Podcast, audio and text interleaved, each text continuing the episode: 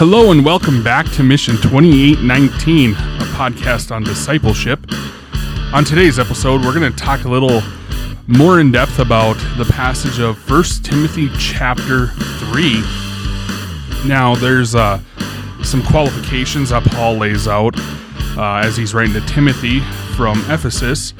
So, we're going to talk a little bit about this and the modern application in church leadership and what this all means. So I welcome you all back again to Mission 2819, and I look forward to spending some more time with you.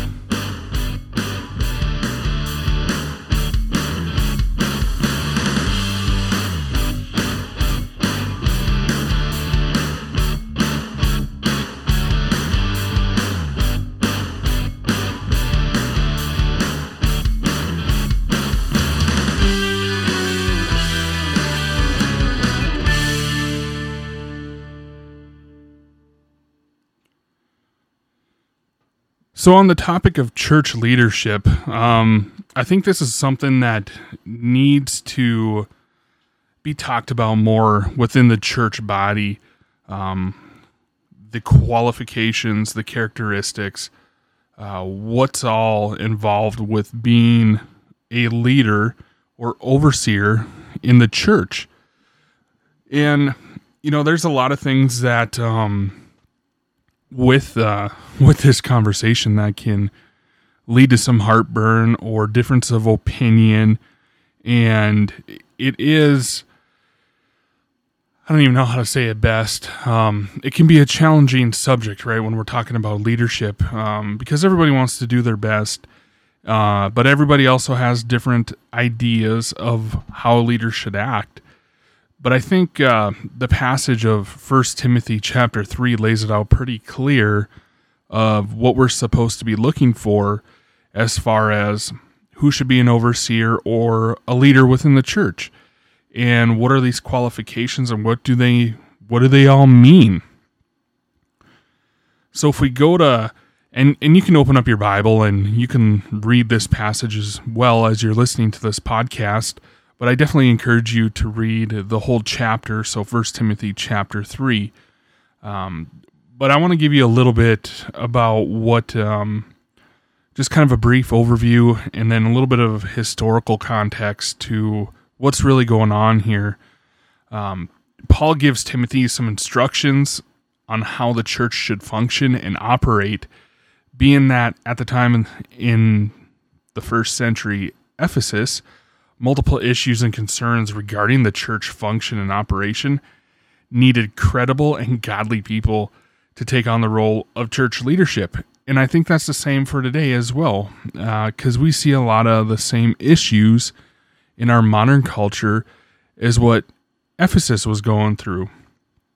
Now, many individuals uh, during these ancient times, just like today, claim the characteristic of being a good person and wanting to be a good person and doing good things, but um, that's not necessarily the qualification for an overseer or a church leader, regardless what the position is. If it's a an associate pastor, a lead pastor, executive pastor, uh, worship leader, a deacon, an elder, board member.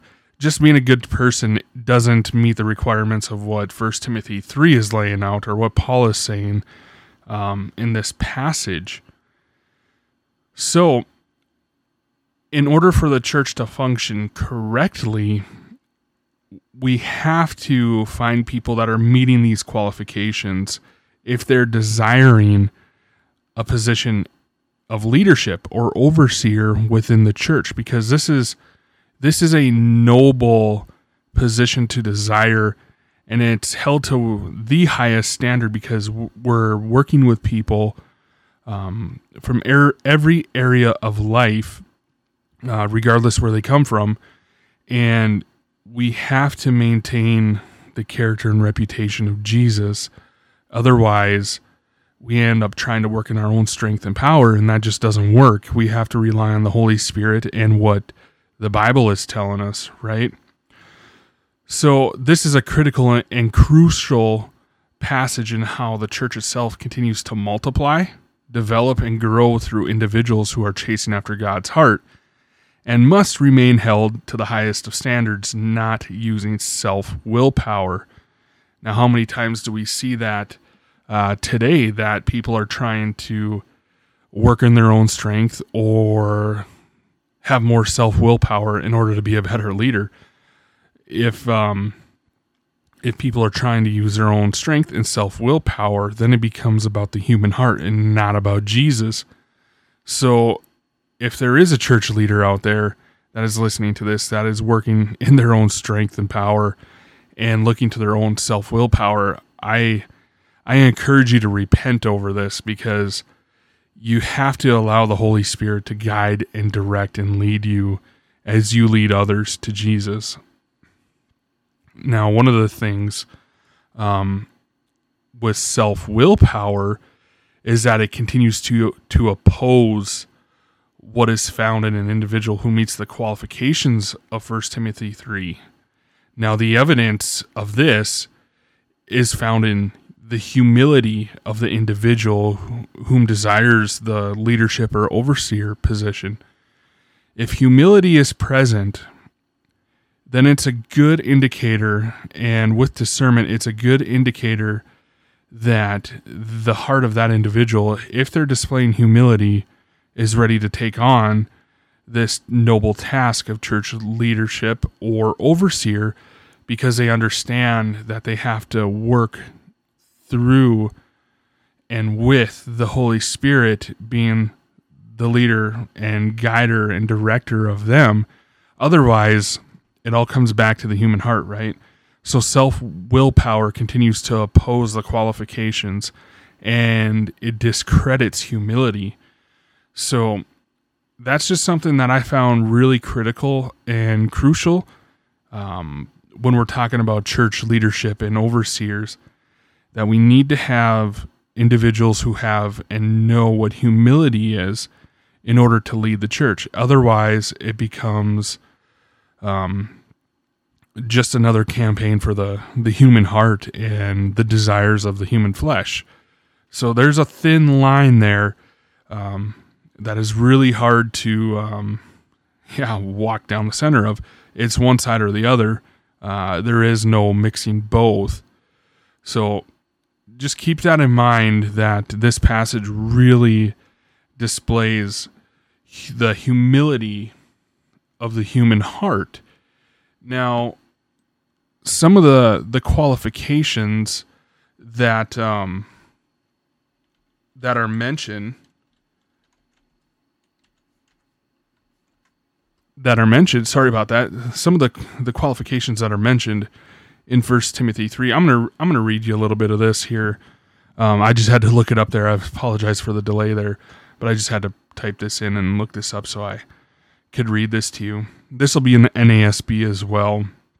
Um, I'll just start. So this is First Timothy three. I'll just start in the first verse here, and uh, we'll go through first. We'll go well, let me just read it because it's it's not long at all. So it says, "It is a trustworthy statement. If any man aspires to the office of overseer, it is a fine work he desires to do. An overseer then must be above reproach, the husband of one wife, temperate, self-controlled, respectable, hospitable, skillful in teaching." not overindulging in wine, not a bully, but gentle, not contentious, free from the love of money. He must be one who manages his own household well, keeping his children under control with all dignity. But if a man does not know how to manage his own household, how will he take care of the church of God? There's some truth there, right? And not a new convert, so that he will not become conceited and fall into condemnation and cured by the devil. And he must have a good reputation with those outside the church, so that he will not fall into disgrace and the snare of the devil. Then in verse 8, deacons likewise must be men of dignity, not insincere, not prone to drink much wine, not greedy for money, but holding to the mystery of the faith with a clear conscience these men must also first be tested, then have them serve as deacons if they are beyond reproach. Women must likewise be dignified, not malicious gossips, but temperate, faithful in all things. Deacons must be husbands of one wife, and good managers of their children and their own households. For those who have served well as deacons obtain for themselves a high standing and great confidence in the faith that is in Jesus Christ. I am writing these things to you, hoping to come to you before long, but in case I am delayed, I write so that you will know how one should act in the household of God, which is the church of the living God, the pillar and support of the truth. Beyond question, great is the mystery of godliness. He who has revealed in the flesh was vindicated in the spirit, seen by angels, proclaimed among the nations, believed on in the world, taken up in glory. So these qualifications through the individual that wants to be an overseer or a church leader is basically a mere image of Jesus, right? Here on earth and his ministry. So that's something that we really need to consider and we really need to think about when we're talking about leadership. Now, why did Paul why did Paul write this to Timothy? What was going on? because during this writing, Paul was in Ephesus. There was some issues going on there that he was addressing, and Paul also wanted Timothy to know this is how the church should be acting because over here in Ephesus, the church is certainly not acting well. And um, there was a lot of false teachings going on and false doctrines going on during this time. And Ephesus if you imagine Ephesus during this time of the writing, it was a major port, a major hub for uh, economic trade, um, whether it was you know food, um, herbs and spices, um, material goods. Uh, it was just it was a major port, and knowing that uh, the Ephesians they they wanted to they wanted to have prosperity, right? Uh, and one of the um, one of the main things was uh, pagan worship in Ephesus during this time. So, what happened to the church knowing that pagan worship was a major issue and um, one of the the false gods that they were worshiping was Artemis or Ishtar, and uh, there was a local uh, blacksmith, silversmith at that time that was actually making these little tiny sculptures of that false god and um, handing them out and selling them and just some ridiculous stuff, right? So what was happening? Um, there was some confusion within the church uh, at that time. So during the time that Paul was writing to Timothy, a treasured biblical principle was being challenged in the church of Ephesus, and this uh, biblical principle, which uh, as we know from 1 Timothy 3, that leadership within the church should be men um, as the head. Yes, women need to be involved as well, but there there's a biblical headship of how this all works. Um, so it's not discrediting men or women, but it's supporting both with the special functions and the needs of the church at large, right? It's not saying one's better than the other. It's following uh, even back into Genesis, the order of creation. So it's a good thing that we have this. Um, but during this time, that what was being challenged was both men and women were teaching in the church with the critical issue of spreading false doctrines, and a lot of that comes from the pagan worship that was going on with uh, Artemis and Ishtar. Um, being a false god that all the Ephesians were calling upon and wanting prosperity rather than giving thanks to God for what they've already have and had. So what happens when an idol or something else starts coming into the heart and taking the place of God? What what really happens? Um, and Paul really shows his concern here. Uh, that for an overseer or a leader of the church, an individual must be pure in heart and have pure intentions and motives um, in teaching sound and biblical doctrine that honors and glorifies the Lord. Now, at times, if, um, and this isn't for everybody, but if you have too many people where they're saying, okay, no, we can have um, both parties, a man and a woman, both in the head position, well, that doesn't display the order of creation and how man uh, and women were made in the image and likeness of God.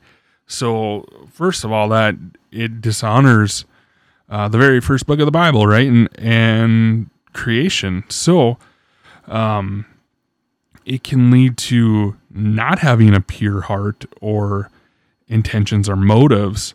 Um, being that some people want to prove that they can do better than others, and it just is it's a mess, right?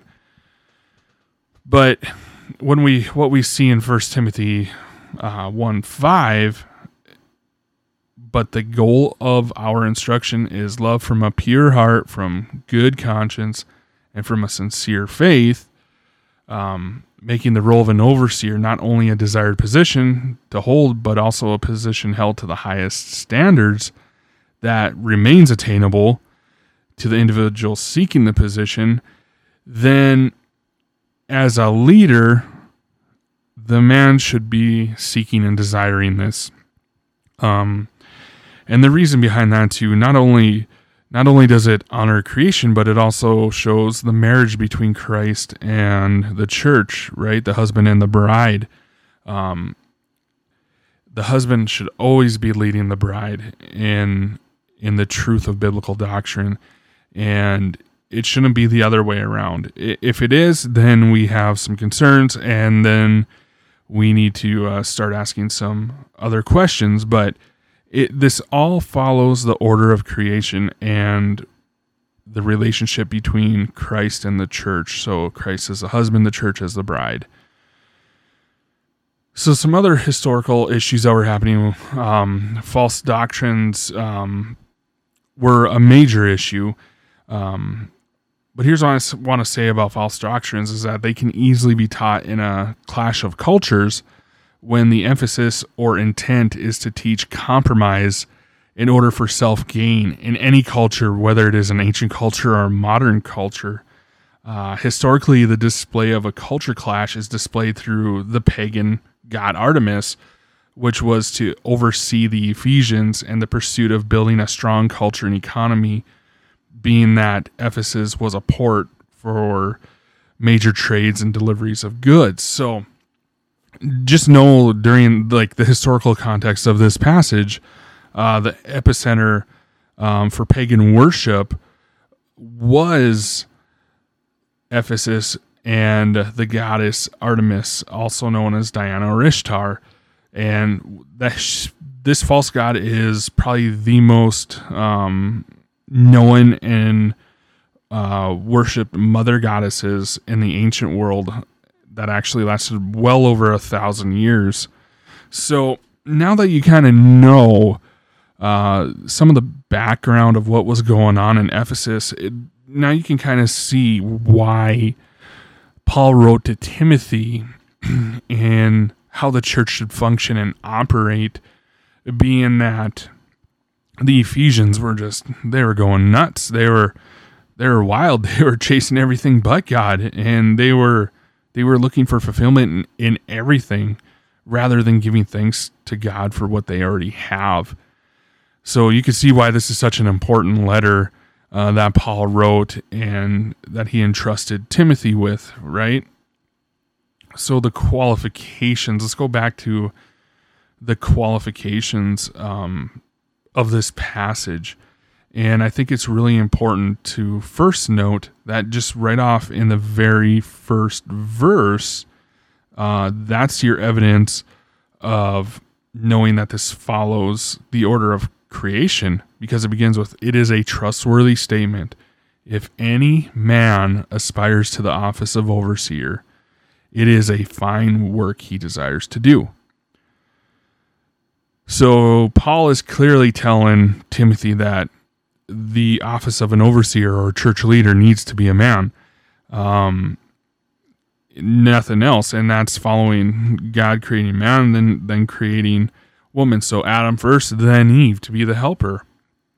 Now, it's not Paul's not saying um, that women don't have a special role within the church, uh, since women are highly valued in the order of creation, and they do have a special place and function uh, within the church. But what we're looking at is not placing man over woman or woman over man. What we're looking at is that the qualifications are meeting the same order of creation that is found in Genesis 1:27 which says so God created man in his own image.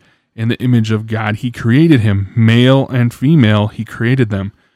So we have to um, acknowledge the order of creation um, even in the church leadership roles right? And what that does is it honors God and his order of how things are supposed to be and how things are supposed to operate. And I get that it's this is a, a very sensitive subject uh, for a lot of people, but there's a lot of churches out there today that um, actually twist this around and they're not looking at the historical context and what the intent that Paul has as the Holy Spirit's given him this to write down.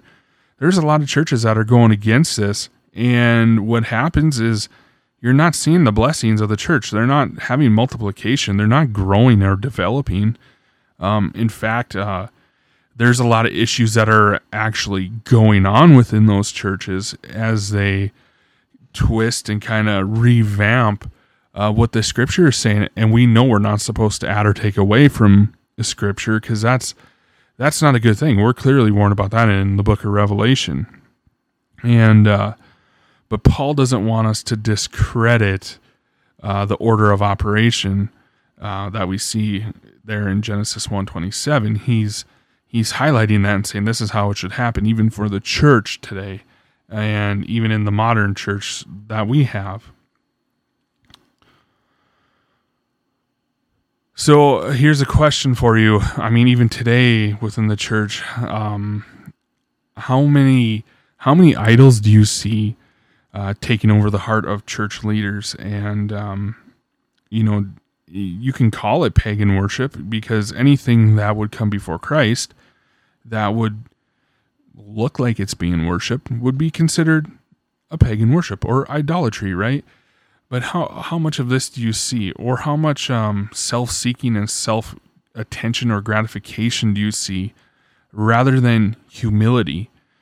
You know, if we can't see humility in our church leaders, or especially those that are preaching the word of God from the pulpit, if we cannot see that those individuals are living a life of humility, we need to be praying for them. We need to be loving on them, showing them grace, help them get back to the truth of Scripture so that way they can be honoring God and the church can continue to grow and multiply.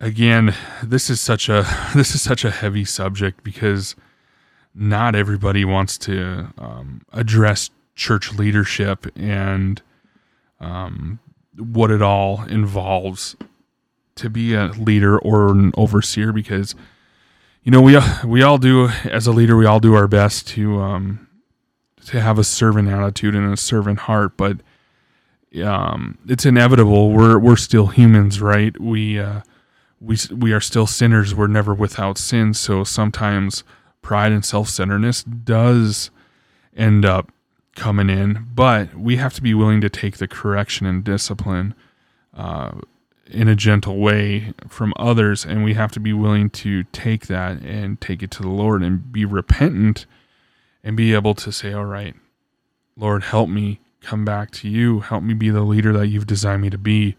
And um, help me to honor you and how do you want me to lead your church? Because ultimately jesus it is your church not my church not so and so over here's church. It is your church.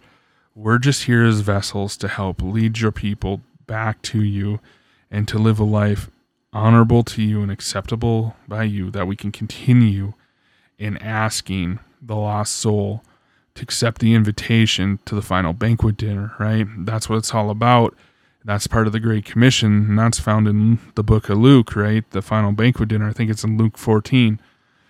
Um, but I really wanted to address this, and the the issue that I have with this is that it's such a deep topic that you know one episode on a podcast isn't enough to uh, to address this in the way it deserves to be addressed. So I may continue um, with some other episodes on this, but I wanted to give you something to think about and to um, to study about how the church is supposed to operate and function because this is important to how we display Jesus to a lost world and to a secular world.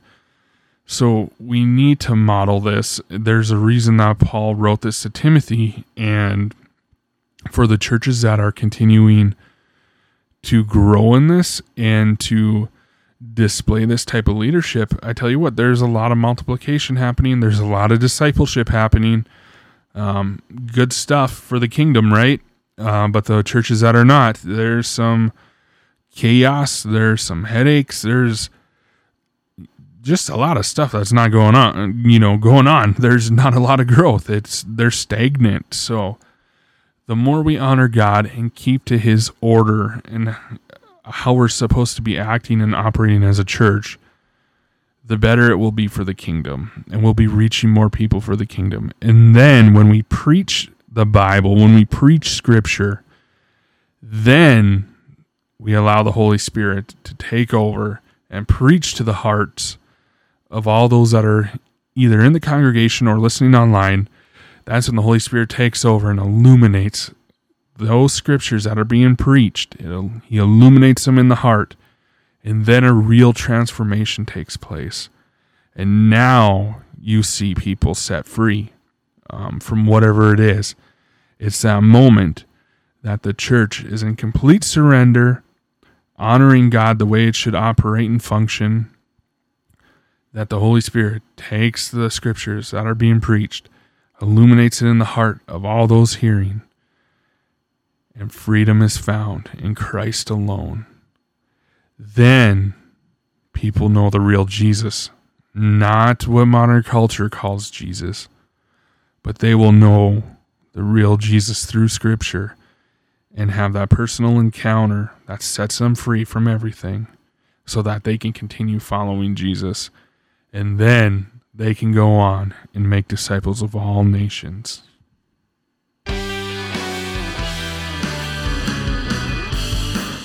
Well, thank you again for listening in on Mission 2819.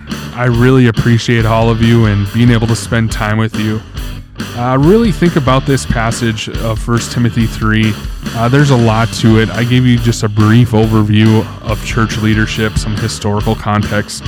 Like I said before, this is such a deep topic that needs to be addressed, but it surely needs to be addressed because with things going on in the world the way they are, the church could fall really quick and get out of control really quick. So, as believers in Jesus Christ, let's do everything we can to honor Jesus, to protect His word with, at all costs, and truly live for Him. So, I love you all unconditionally. May you all be blessed. Keep looking up and look to Jesus.